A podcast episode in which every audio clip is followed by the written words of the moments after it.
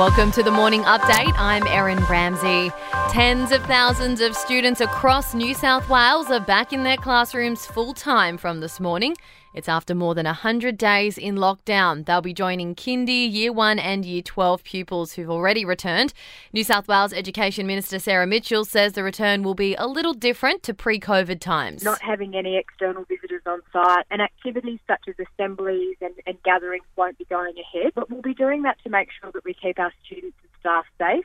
High school students must wear a mask. Victoria's racing towards the 80% double dose vaccination milestone, with restrictions set to ease further at 6 pm on Friday. Travel between Metro Melbourne and regional Victoria will be permitted, while retail gyms and cinemas will also reopen. The Prime Minister has welcomed the Nationals in principle support to achieve net zero emissions by 2050, but it comes with a demand that any move to decarbonise the economy protects farming and mining communities. Nationals leader Barnaby Joyce concedes setting a net zero target is crucial ahead of next year's federal election. So I would say to people in regional Australia, I understand completely the suspicions at times that are held there. Uh, but I say to you, there is no way we can deal with any of those if we are outside the tent. The search for missing four year old Cleo Smith has now entered its 10th day. West Australian police are looking for what is described as a small passenger vehicle last seen leaving the campsite area around the time that Cleo disappeared. And more strike action by FedEx workers across the country. They're off the job for 24 hours, accusing the company of going back on a deal that saw the suspension of planned industrial action last week.